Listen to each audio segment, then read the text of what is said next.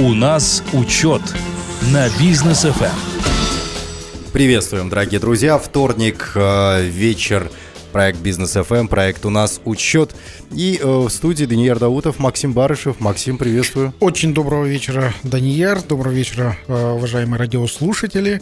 И сегодня, по традиции, цифры, э, Факты. новости, факты и, конечно, в конце часа будет лайфхак. Ну и э, обязательно обсудим лайфхак. Первая тема, которую э, надо обсудить, ну она прям вот актуальнее некуда. Э, россияне в Казахстане. Это как э, тот самый фильм, если мне не изменяет память, назывался он «Русские в Италии». Да? Прикл- приключения, Приключения. итальянцев в России. Ита- Или- Вот, вот, или- вот, да. вот, да, приключения итальянцев в России. Э, Вот что, какие приключения ждут теперь россиян в Казахстане? Э, Какие, как, как- какие роли здесь будут играть сами казахстанцы? Э, Чем это нам грозит? Говорят, что, ну, по разным оценкам, с момента начала вот этой вот спецоперации войны э, в Украине там, от нескольких сотен тысяч до полутора миллионов Уже, да. человек уже въехало в Уже Казахстан. цифра в 1 миллион муссиру- муссируется у нас в Казахстане. Официальных данных у нас нету. То есть официально а, говорят так, что а, приехало такое-то количество, уехало такое-то количество. В итоге в- на весь Казахстан осталось 20 тысяч.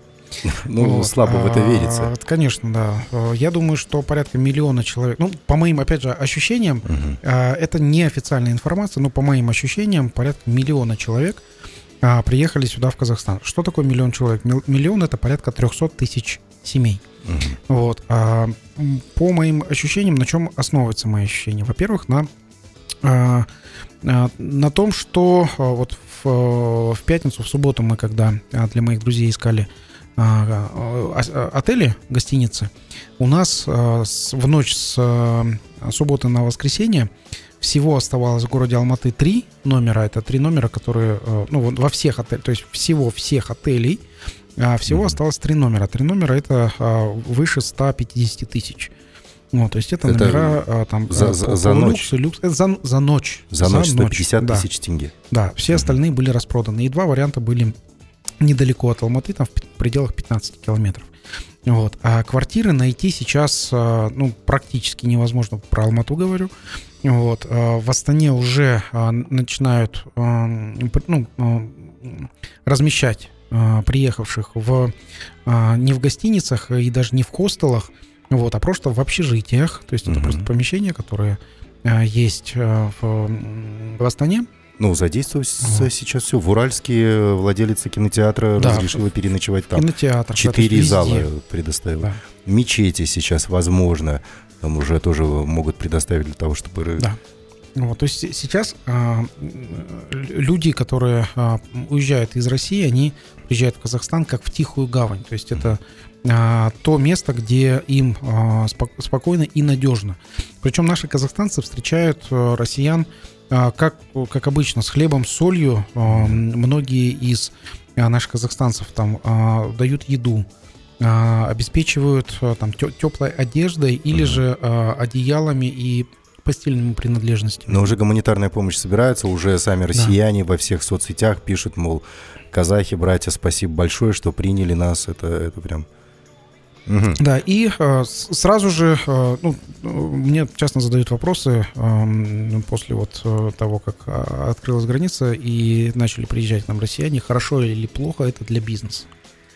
Вот. э, Здесь нужно посмотреть многосторонне. Вот. а, Можно найти и хорошие аспекты, можно найти и плохие аспекты. С, ка- с ка- Мгм. с какого начать? Э, Так, начнем с хорошего. Да, ну, Что, что хорошего в Да, этом? что, что хорошего? А, э, Приезжают э, сюда россияне, они приезжают сюда с деньгами. То есть какое-то количество наличных денег они провозят с собой. На одного человека разрешено привозить из России не задекларировано а, в, пределах 10 тысяч долларов.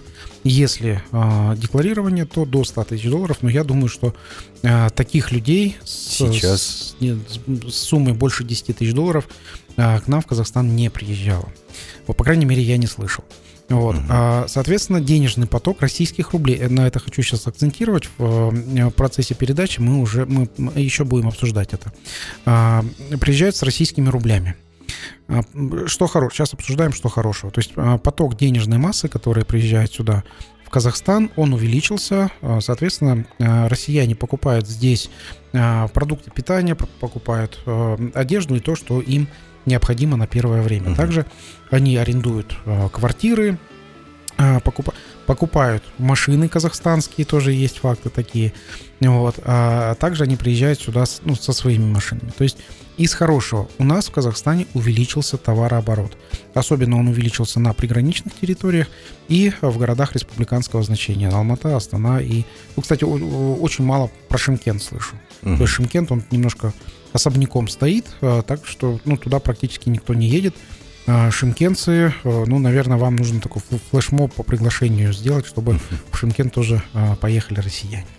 Так, э, окей. Э, ну, то есть денежная масса в нашей стране, она увеличилась сейчас. Да, и количество, ну, количество покупателей, соответственно, кроме, угу. кроме денежной массы, еще увеличилось количество покупателей, собственно, на этот, ну, мною предполагаемый 1 миллион граждан другой страны.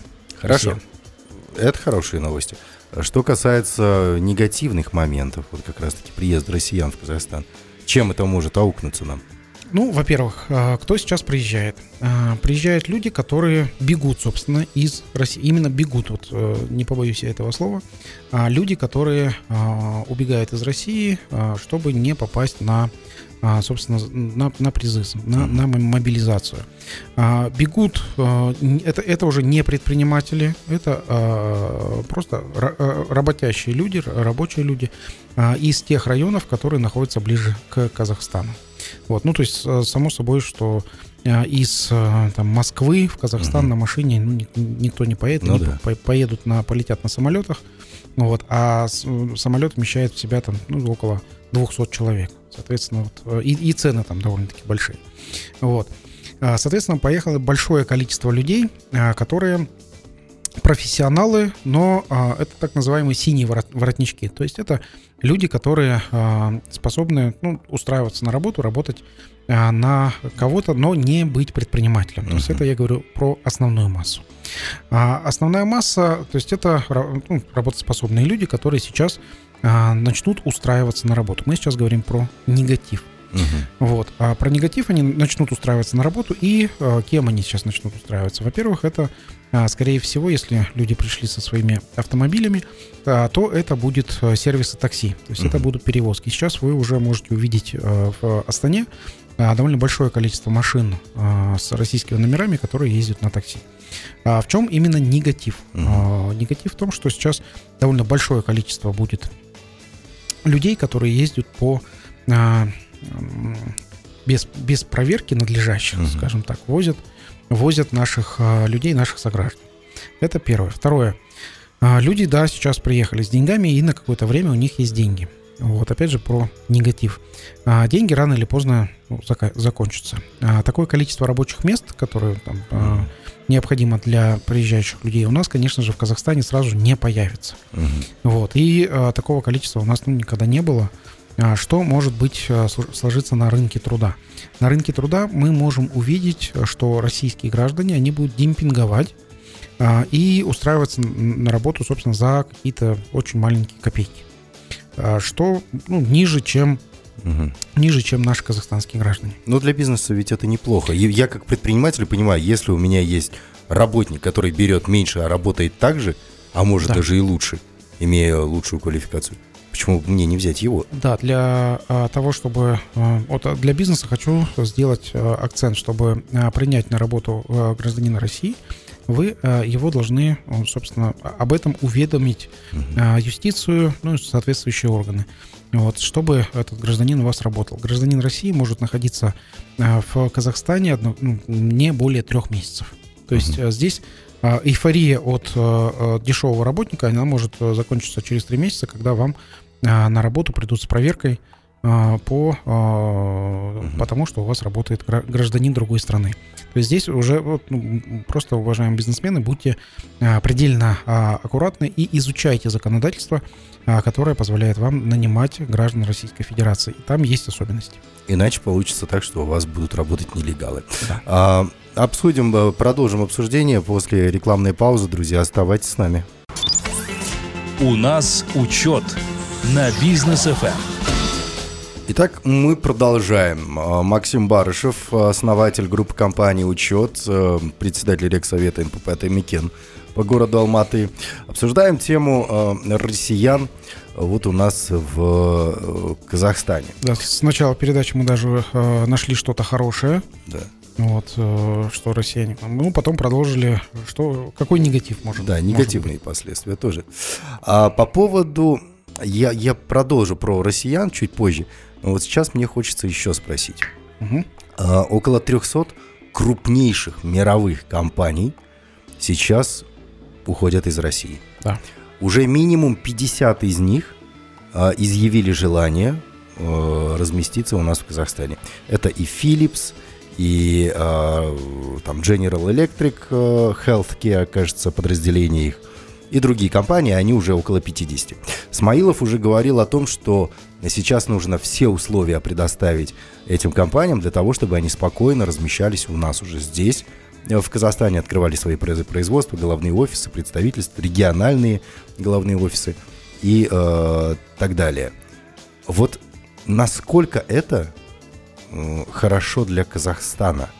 Потому что, ну, есть у нас компании аналоги, но отечественные. Я понимаю, если бы у нас, например, кто-то производил электронику, наш местный производитель, на Центральную Азию хотя бы, и приходит Philips, ну, зачем нам нужен наш местный производитель? Сразу встает вопрос. Ну, опять же, есть хорошее, есть плохое. Опять же, с хорошего. А, что хорошего, когда приходят к нам а, такие а, крупные компании? Во-первых, а, крупные компании, они привозят к нам а, экспертизу экспертизу, а, которой нам учиться и учиться. То есть тот же самый Philips, те же самые General Electric, а, в чем их глобальная экспертиза?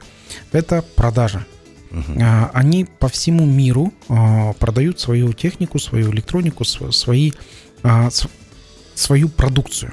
Казахстанцам и казахстанскому бизнесу необходимо учиться у таких компаний, чтобы продавать на весь мир то, что родом из Казахстана. Ну, по сути, я скажу честно, откровенно, а, казахстанские предприниматели не умеют строить компании, а, которые будут продавать на весь мир. Угу. Этому есть э, много а, объяснений и причин. Во-первых, казахстанскому бизнесу ну, чуть больше, чем 30 лет. Если там мы говорим про General Electric, там, там компания со лет этим столетней историей, Philips тоже там mm. довольно большое количество лет. Так вот, э, Казахстан, он все-таки э, это наследник э, Советского Союза, а в Советском Союзе до там, 80-х, до середины 80-х годов бизнес вообще был под запретом. За бизнес, за предпринимательство там садили в тюрьму. Uh-huh. То есть людей, которые активны, людей, которые с предпринимательской жилкой, вот, их за это предпринимательство могли просто посадить. Потом, да, 80-е годы это кооперативы, да, 80-е годы это там, варенки и э, другие э, mm-hmm. варианты бизнеса. Именно биз... я говорю про честный бизнес, я не говорю про а, что-то запрещенное, я говорю про честный бизнес, который э, только начинал зарождаться там в конце 80-х годов. Вот. И, соответственно, нашему бизнесу казахстанскому там 30 с небольшим лет. А, и здесь, естественно, нужно нам, а, казахстанцам, нашим предпринимателям, а, учиться у заграничных компаний, компаний, которые так называемые транснациональные компании. И как раз-таки эти транснациональные компании, центры принятия решений могут перевести сюда в Казахстан. Угу. То есть центр принятия решений, соответственно, из, там, ну, скорее всего, это из города Москва. 50 компаний, да, это хорошо, но нужно иметь в виду, что для начала они переведут центральные офисы, максимально отправив людей на дистанционную работу. То есть какие-то необходимые, необходимое количество, небольшое количество людей, они, да, переведут сюда, в Казахстан. Вот по релокации производств это довольно а, сложный и трудоемкий процесс. Во-первых, а, в Казахстан, а, чтобы перевести какое-то производство, это необходимо в Казахстане построить а, ну, по крайней мере, помещение для uh-huh. релокации там, оборудования, потом а, перенастроить цепочки поставок. То есть это вопрос даже не этого года, я думаю, 24-25 года. Если сейчас ну, начать э, такой массовый переговорный процесс по релокации, мы можем увидеть активность в 2024-2025 году. Uh-huh именно на, по релокации. А, в чем, опять же, плюс для Казахстана? Казахстан сейчас находится в э, Евразийском Союзе, то есть мы не вышли из этого Евразийского союза, мы находимся в Евразийском союзе.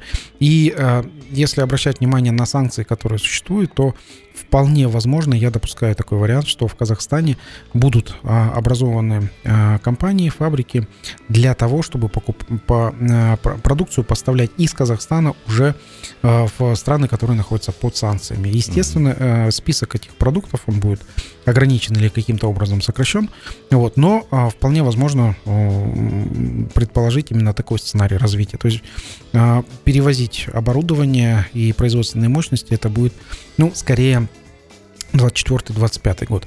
Для начала будут приезжать э, люди с э, офисами и э, центрами принятия решений. Угу. Окей, хорошо. А, люди будут переезжать, они уже многие к нам сюда переезжают э, из России.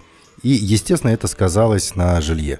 Да. Мы уже говорили о том, что все э, отели, вот, как раз таки в минувшие выходные, были забиты на весь Алматы – на все отели, гостиницы, хостелы и так далее, всего лишь три номера было свободно. Вот Максим делится информацией. А, по поводу квартир, аренды жилья. Цены взлетели не просто в космос, они в другой галактике где-то сейчас. А, однушка за 500 тысяч, более-менее приличная, но это что-то невероятное.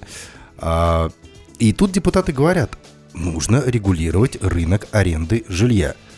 Так ли это? Нужно ли регулировать? Потому что очень жалко смотреть на семью, где папа, мама молодые и э, ребё... дети маленькие, их просто хозяин квартиры выселяет, говоря, что, ну, ребят, вы много платить не можете, а россияне с удовольствием будут платить и 800 тысяч, и миллион, и я спокойно закрою ипотеку, и все свои кредиты. Ничего личного, бизнес. А депутаты, как всегда, а, борются с последствиями, не смотря в корень проблемы. Угу. Ну, депутаты, наверное, нашей правящей партии, да, если не ну, ошибаюсь, да. делали подобные Возможно. заявления. Вот. А что я хочу сказать? Нужно смотреть на эту ситуацию не как, не как просто результат, что цены взлетели, а ситуацию нужно смотреть в комплексе. То есть уже с экономической точки зрения. Почему поднялась э, стоимость квартир. Потому что э, я предполагаю, что приехали люди, они приехали с рублями, вот, а рубль сейчас сильно переоценен. И если бы депутаты сделали обращение не а, по регулированию цен, у нас ну, любят вот это постсовковое, вот да. это, давайте все регулировать, давайте там все сделаем да. дешевым. Да, да, все сделаем дешевым вместо у нас того, люди чтобы... бедные, да, пусть, пусть у них все будет дешево. Но давайте их сделаем богатыми. Нет, вот, это сложно. Да, богатыми сделать людей сложно, депутаты это не всегда умеют. Вот. А, не, они это умеют. Не, определенное количество людей. Сейчас мы в дискуссию сейчас уйдем. Окей, хорошо. Я сейчас хочу объяснить, почему а, квартиры а, дорогие, аренда квартир дорогая, и как с этим бороться. Ну вот, уважаемые ну, депутаты, которые нас слушают, а, уважаемые сотрудники Национального банка, сейчас будет обращение, наверное, больше к вам. А, так вот, когда а, стоимость рубля, видели, да, сейчас там порядка 8 а, рублей, 8 тенге за рубль, и я считаю, что это слишком завышенная цена за э, российский рубль. Вот, когда, когда приезжают э, сюда э, граждане из России с таким переоцененным, переоцененным рублем, они начинают распра- расплачиваться рублем. Угу. Вот, так вот, если бы Национальный банк включил все свои а, инструменты, не все, а один инструмент, то есть отпустил в, плав, в свободное плавание российский рубль, так он упал бы не только до 5, этот российский рубль мог бы упасть, наверное, до 3, до 2, вот, и в, некоторым, а, а, в некоторых случаях, наверное, даже до а, тенге рубль сравнялся бы. Так вот, если бы а, действительно Национальный банк отпустил российский рубль в свободное плавание, мы бы получили дешевый российский рубль, который а, соответствует нормальным экономическим показателям. И тогда не получили бы мы такие дорогие квартиры, мы бы не получили такой повышенный спрос а, на а, отели, вот, мы бы получили нормальную экономику и нормальный приток а, нормального капитала. Вот. Кроме того, Национальный банк есть там определенные ограничения по вывозу российских рублей за границу. Мгм. То есть здесь также э, что может сделать Национальный банк? А, Экстренно продавать российские рубли а, в ту же самую Россию, оттуда из России покупать доллары США, которые там лежат. Ну, а доллары США в России никому не нужны, Мгм. потому что там плати- расплачиваться долларами США а, Россия ну, ни с кем не может, потому что она находится под э, санкциями. Так вот, мы, как Казахстан и Национальный банк казахстанский, может покупать а, доллары США в России по, а, за а, ро- российские рубли.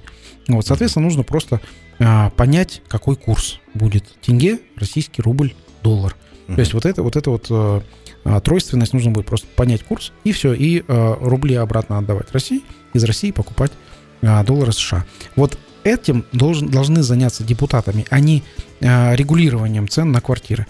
Это рынок, рынок он э, ну, ре- регулирует так. А если э, там семью с, маль- э, с маленькими детьми выгоня- выгоняет какой-то а, квартиродатель, там лендлорд, Мгм. так называемый. Ну, скажем так, э, что таким людям, которые э, пытаются нажиться на, там, скажем, наших, на наших гражданах или на ситуациях, ну, бог вам судья. Стыд и срам. Но регулировать, ну, в любом случае, я не, я не знаю, что, что, что-то там, наверное, Что-то надо регулировать. что-то Надо- надо регулировать. Надо регулировать не, э, не итоговые цены, надо регулировать э, общую фискальную политику, общую политику а, проникновения рублей э, сюда, сюда, в Казахстан. Окей, хорошо. У меня тогда такой вопрос. Чего тогда Нац- Нацбанк не сядет и не скажет? Наши граждане страдают. Мы национальный банк. Мы должны защищать национальные интересы.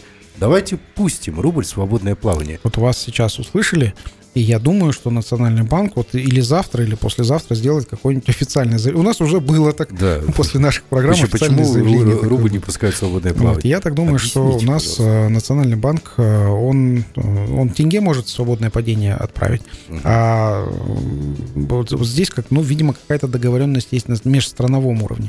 И хочу э, сравнить ситуацию вот текущую, когда мы получаем очень много валюты, которая, по сути, она не ликвидна А у нас в стране. Вот мы ее получаем из-за границы. Такая подобная ситуация была в 93-м, по-моему, в 94-м году. А, когда деревянные рубли, так называемые рубли Советского Союза, хлынули больше просто огромным потоком в Казахстан. Почему? Потому что единственная страна в постсоветском пространстве это был Казахстан, который на эти рубли, в котором можно было хоть что-то купить. Мгм.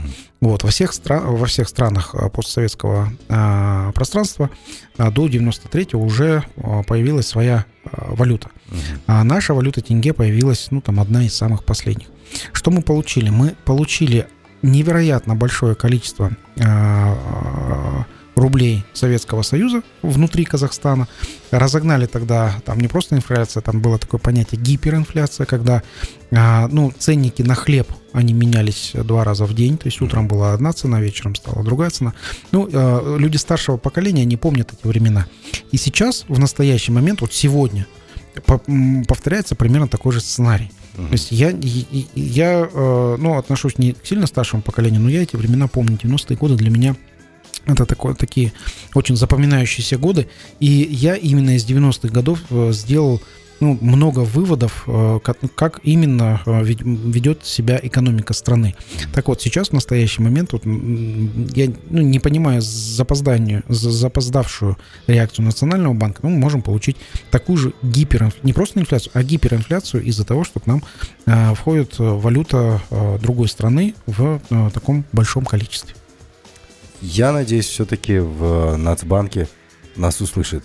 Да. И, и ка- каким-то образом они э, отреагируют. А экономическая составляющая, вот сейчас наша казахстанская, мне ч- почему страшно? Ладно, россияне там приезжают к нам, кто-то транзитом э, едет через Казахстан в другие страны, кто-то еще что-то. Но вот сейчас, например, совсем э, недавно на выходных, да, мы тоже делились вот этой вот информацией о том, что якобы в Китае произошел военный переворот. Якобы. Слухи? Это были слухи, а, которые пустили там э, по разным источникам американские какие-то э, блогеры китайского происхождения и так далее. Даже скрины от FlyRadar э, скидывали нам. Что вот посмотрите, ребята, над всем Китаем только два правительственных рейса пролетело, а 6 тысяч чем-то рейсов было отменено. Да, читал я тоже. Да, такое. вот. а, Но, тем не менее, уже э, в Си Цзиньпин выступал в том числе и говорил о том, что, ребят, ну, если вдруг Америка чего-то захочет, а на Тайвань там притязания какие-то свои, мы э, введем войска. Вот Мгм, нам мгм. сейчас в Казахстане, у нас Россия воюет, Китай э, на востоке В напряженном состоянии. очень в напряженном состоянии. А, э, дальше у нас э, киргизы с таджиками тоже в очень напряженном состоянии. Армения, Азербайджан вроде успокоились, но тем не менее напряжение сохраняется. Армения вообще после вот этого конфликта с Азербайджаном собирается выйти из ОДКБ. Вот э, в этой ситуации политика э, президента Тукаева, он же сохраняет нейтралитет, говорит, мы со всеми дружим, но экономически нам э, зимой и в 2023 году к чему готовиться? Максим По сути, э, Казахстан сейчас является такой, опять же, повторюсь, тихой гаванью. А, То есть Э, Казахстан, который не вовлечен ни в один конфликт, который есть на Земле. А вот если собрать с, с огорода много яблок, в основном они все будут червивые И вот хорошо, если- значит, значит, они и, под- и вкусные и подгнившие. полезные. И под, подгнивший. И вот если туда свежее яблочко положить, не червивое, рано или поздно оно тоже испортится. Вот мы, мы как свежее яблочко сейчас. А, Свежее, Пока. красивое, да, свежее, красивое яблочко и эм, с хорошим э, президентом, который э, дальновидный, я считаю. Вот, э, поэтому у нас сейчас, э, собственно, нет войны. Но нет войны и э, нет э, притязаний э, конфликтов. Вот, это, ну, наверное, за- заслуга все-таки предыдущего президента, который подписал демаркацию, и все, все эти необходимые документы, если мы говорим про политику. Вот. а, ну, давайте, давайте все-таки про экономику, про бизнес. Ну вот, Вот. А экономик, экономика Казахстана, а, на самом деле, если мы а, сравниваем с теми же самыми вою- воюющими стра- а, странами, то экономика у нас еще ну, э, есть куда расти, скажем так. То есть экономика у нас, а, она находится только в самом начале. Вот. И э, да, хорошо, что у нас э, войны нет, но именно оперировать ну, э, такими данными и отвлекать, ну, скажем, граждан. То есть, опять же, мы же когда смотрим, что да, вот нет войны, кл- классно, Казахстан, ну, супер, Казахстан, молодец. Вот, но, но с другой, на, другой чаше весов 75% ни- нищего нас- населения. То есть мы живем хуже, чем там центральноафриканские какие-то страны. да. Вот, на самом деле, а об этом как-то никто ну, не говорит, все, все молчат. Вот. Минимальная заработная плата у нас 100, а, 100, ду- 100, 100, 115 долларов, там, 120 долларов. Это Да. минимальная заработная плата. Средняя заработная плата у нас ниже, чем э, там, в 90% стран. Ну, чуть, есть, чуть больше когда- 500 долларов. А, Да, когда мы говорим об э, экономической составляющей, мы мы, ну, Казахстан находится где-то в конце э, списка. Вот. А по м, отсутствию войны, да, классно, ну, в Казахстане нет войны. Мгм. Вот. И, и, э, это действительно здорово. Но это можно взять за базу для того, чтобы создать экономику Казахстана. То есть э, э, отсутствие войны это как данность, это как факт. А Факт того, что ну, у нас народ такой хороший. Мгм. Вот. А э, как экономика, ну, здесь уже а, нужно будет э, ну, подумать над развитием. И а, что ну, вот в нашем регионе напряженная ситуация. Раньше подобная ситуация была ну, так называемая, ну, там, на Дальнем Востоке. Теперь эта ситуация, она вплотную подошла к э, границам Республики Казахстан. Вот. Что, что, что в этом ну, именно плохого? Плохое то, что нельзя прогнозировать э, какие, какое-то развитие нашей страны на долгосрочный период. Мы можем какой-то предварительный прогноз развития поставить только там три года. Вот. Пятилетний, десятилетний прогноз это уже очень сложно сделать. У нас а, получается слишком часто, слишком много изменяется а, мир вокруг нас. А, К сожалению, да, действительно. Ну что ж, друзья, а, короткая пауза. После возвращаемся и продолжаем. У нас учет на бизнес Эм. ФМ. Так, друзья, мы продолжаем. И э, одна из таких тем, про которые мы чего-то как-то подзабыли, хотя раньше постоянно и прогнозы делали свои и так далее. Нефть и тенге. Максим, что будет? А, нефть, потому что дешевеет, причем дешевеет она очень сильно. Если раньше мы там наблюдали значения и 110, и 120 долларов, ну, совсем недавно, то вот сейчас я открыл котировки, смотрю, бренд э, стоит 85 долларов 46 центов. Что это такое? Почему, Ну, почему меньше 90? Прогноз. П- У нас, а, а, в- кстати говоря, прогноз Министерства финансов восемь- 85 а, ба- долларов за баррель а, на 2023 год. Это а, а, прогноз м, ну, хороший. 60 долларов за баррель это про- прогноз нехороший. Ага. Вот. а, Также, если мы а, вспомним исторические события, то а, нефть, ну, скажем, в 2020 году она вообще была, имела некоторое время отрицательные значения Ну, стоимости там нефти. буквально пару дней было. Да, то есть отрицательные значения это значит, что те, кто а, продавал нефть, чтобы ее Чтобы не поместить на- избавиться. На, на танкеры, да, а, а, доплачивал еще а, Мгм. какие-то свои деньги, чтобы нефть просто ушла в трубу. То есть там технологически такая ситуация, что а, невозможно остановить а, нефтекачку полностью, потому что она а, сразу же а, ее потом сложно будет а, запустить. То есть ее нужно консервировать. Консервацию уходит время и, собственно, деньги. Рас- Расконсервировать тоже определенная стоимость. Вот. А 80, 85 долларов за а, баррель – это прогнозная цена, которая у нас уже была заложена в прогнозе Министерства финансов. Я думаю, что этот прогноз а, нормальный и можно, можно им- ему соответствовать. Но, опять же, для как это все сказывается на гражданах Казахстана. Обычно вот это как, э, как, как цена на доллар. Там под- поднялся, э, поднялся стоимость доллара, э, выросли там стоимость продукта. Упала стоимость доллара, э, проду- продукты Остались как, на прежнем да, уровне. как были, так и остались. Мгм. То есть, соответственно, что мы можем ожидать? Мы можем ожидать то, что э, увеличится стоимость там бензина и дизеля. Это вполне, э, я думаю, что сценарий такой допустимый. Это будет не сразу. Это будет после президентских выборов. Ну как да. вы знаете, сейчас э, нач- начало президентской гонки, и 20 ноября у нас будут а, президентские выборы. Вот, поэтому до а, президентских выборов там необходимо будет а, э, сделать так, чтобы все общество а, пошло на голосование, вот, чтобы все было стабильно, все было нормально. Вот. После президентских выборов там вообще непредсказуемый сценарий, который, который сейчас как-то прогнозировать в принципе невозможно. Потому что эти сценарии, они могут переписаться за буквально один день. Ну, Поэтому здесь вот, э, ну, по а, цене а, на нефть, то есть мы, а как мы уже в одной из наших программ а, а, считали и показали, что действительно стоимость э, тенге-доллар никак не зависит от стоимости нефти или чего- Да. чего-то другого. То есть это у нас все совершенно а, по непредсказуемому сценарию строится. Вот. Но а, сейчас действительно а, 85 долларов за баррель и меньше валютной выручки приходит от продажи нефти.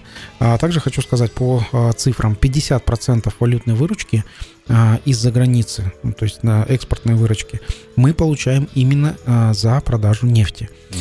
Получается, из э, 100% нефти, 80% нефти мы, как Казахстан, продаем через э, а, КТК, через э, консорциум, где э, ну, 80%, соответственно, 40% валютной выручки мы зависим не только от России, а от конкретной компании, которая а, снабжает, ну, которая обслуживает Каспийский трубопроводный консорциум.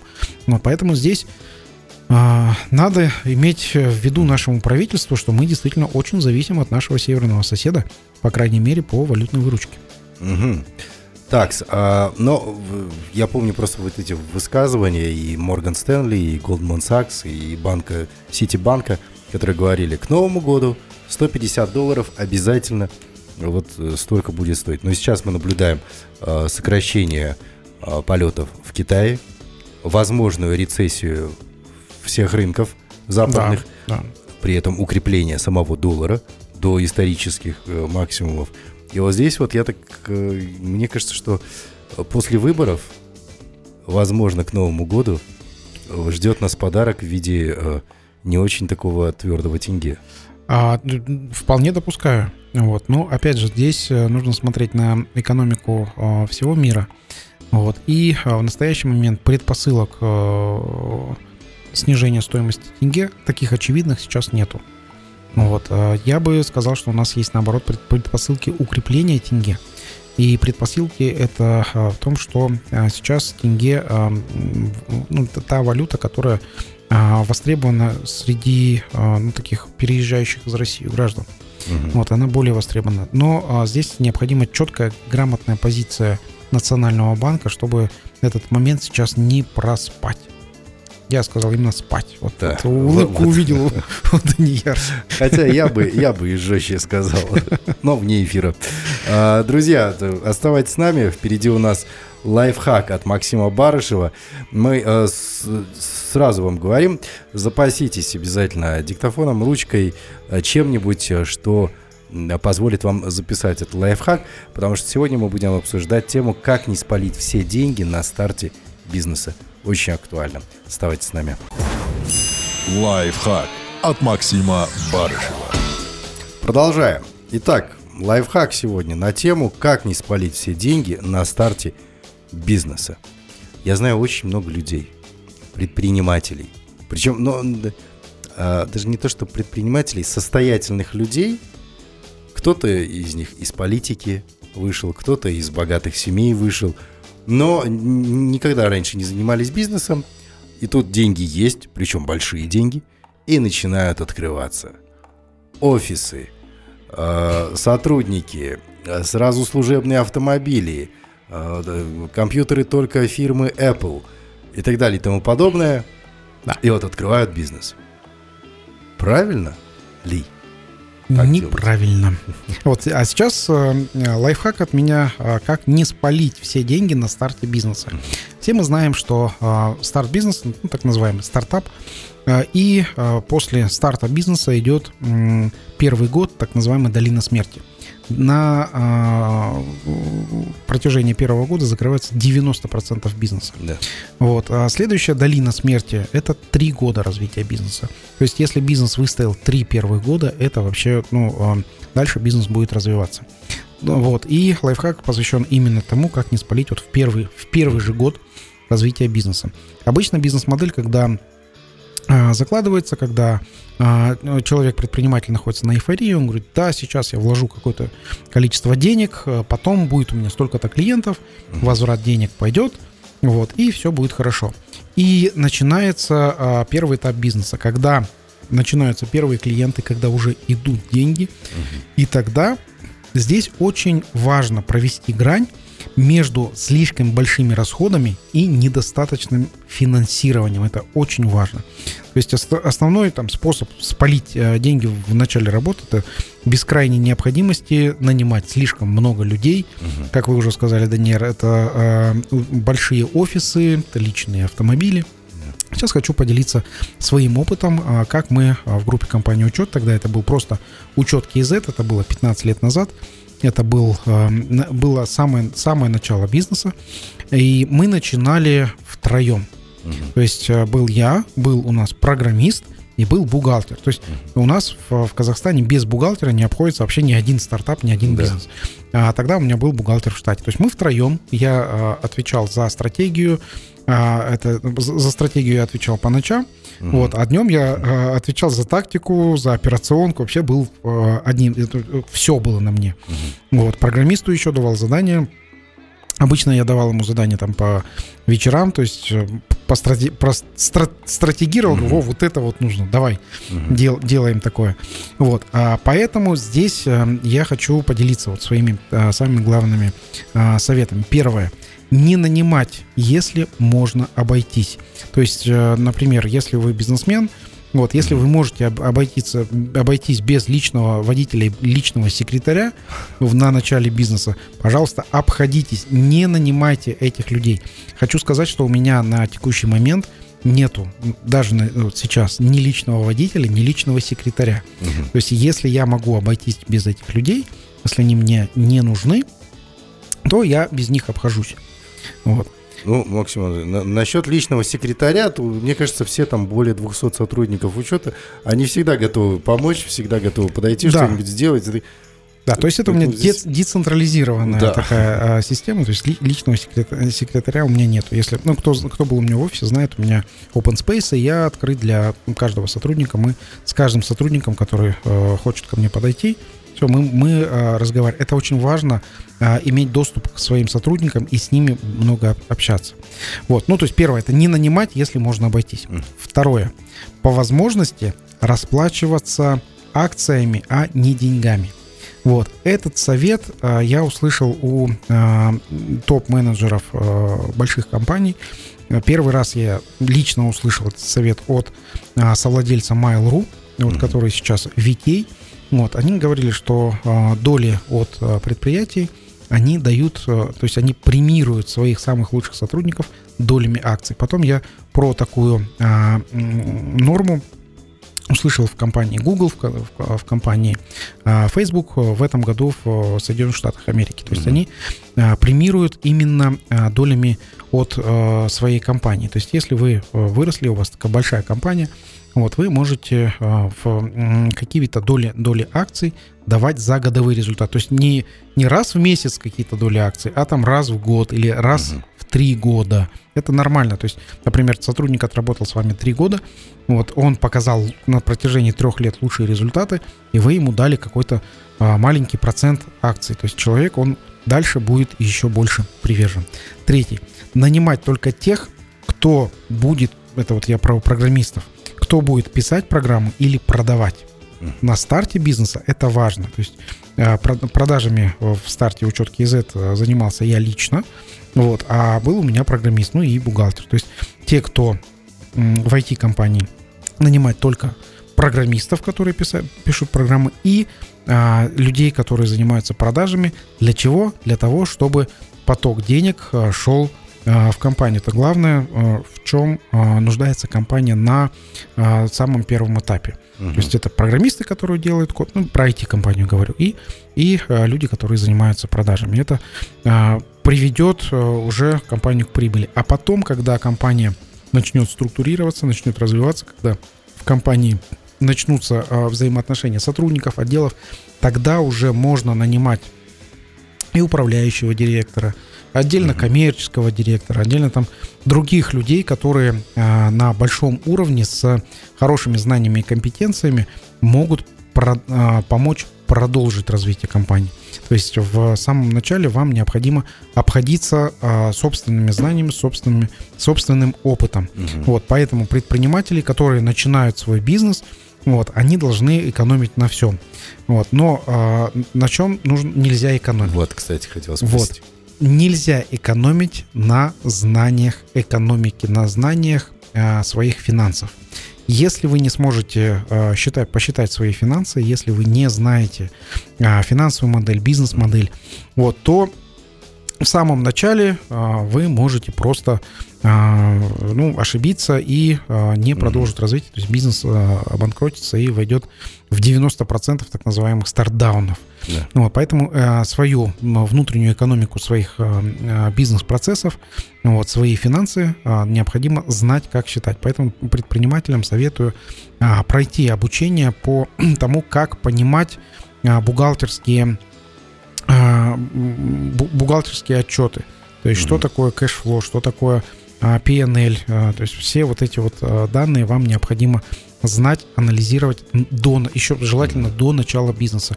И тогда у вас а, получится, что вы знаете, как бизнес считать, вы знаете, как его создавать, вы знаете, как его развивать. И когда вы уже будете развивать и расти, так как вы погружены были в самом начале, вы уже как идейный вдохновитель, вы будете дальше развиваться, ну и, конечно же, расти вместе со своим бизнесом.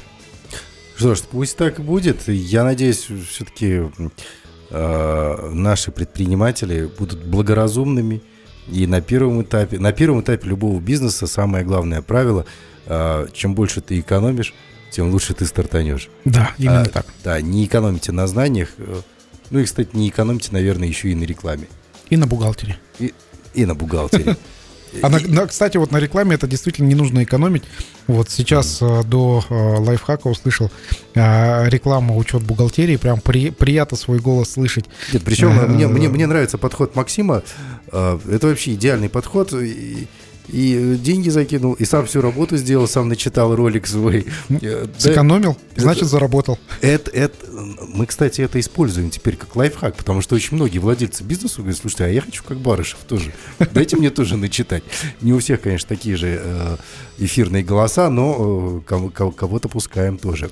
Что ж, Максим, спасибо большое. Встретимся. Я очень надеюсь, что сейчас будет, я так понимаю, очень насыщенная неделя да, у Максима. Да. И в следующий вторник, я очень надеюсь, мы встретимся в студии. Если нет, то будем э, э, призывать на помощь скайпа. Да, в четверг буду в Астане, э, в пятницу буду в Усть-Каменогорске, в субботу буду в Алмате. Ну, по, планах, по планам Эмираты. Надеюсь, во вторник буду здесь, в студии, вот, чтобы рассказать по результатам этой недели. Ждите, будет что-то серьезное. И мы ждем новостей по партии «Республика». Да. Э, надеемся, в следующий вторник мы об этой партии все-таки узнаем больше, еще больше. Друзья, оставайтесь с нами. Хорошего вам вечера. Всем пока. Всем успехов. Всем пока.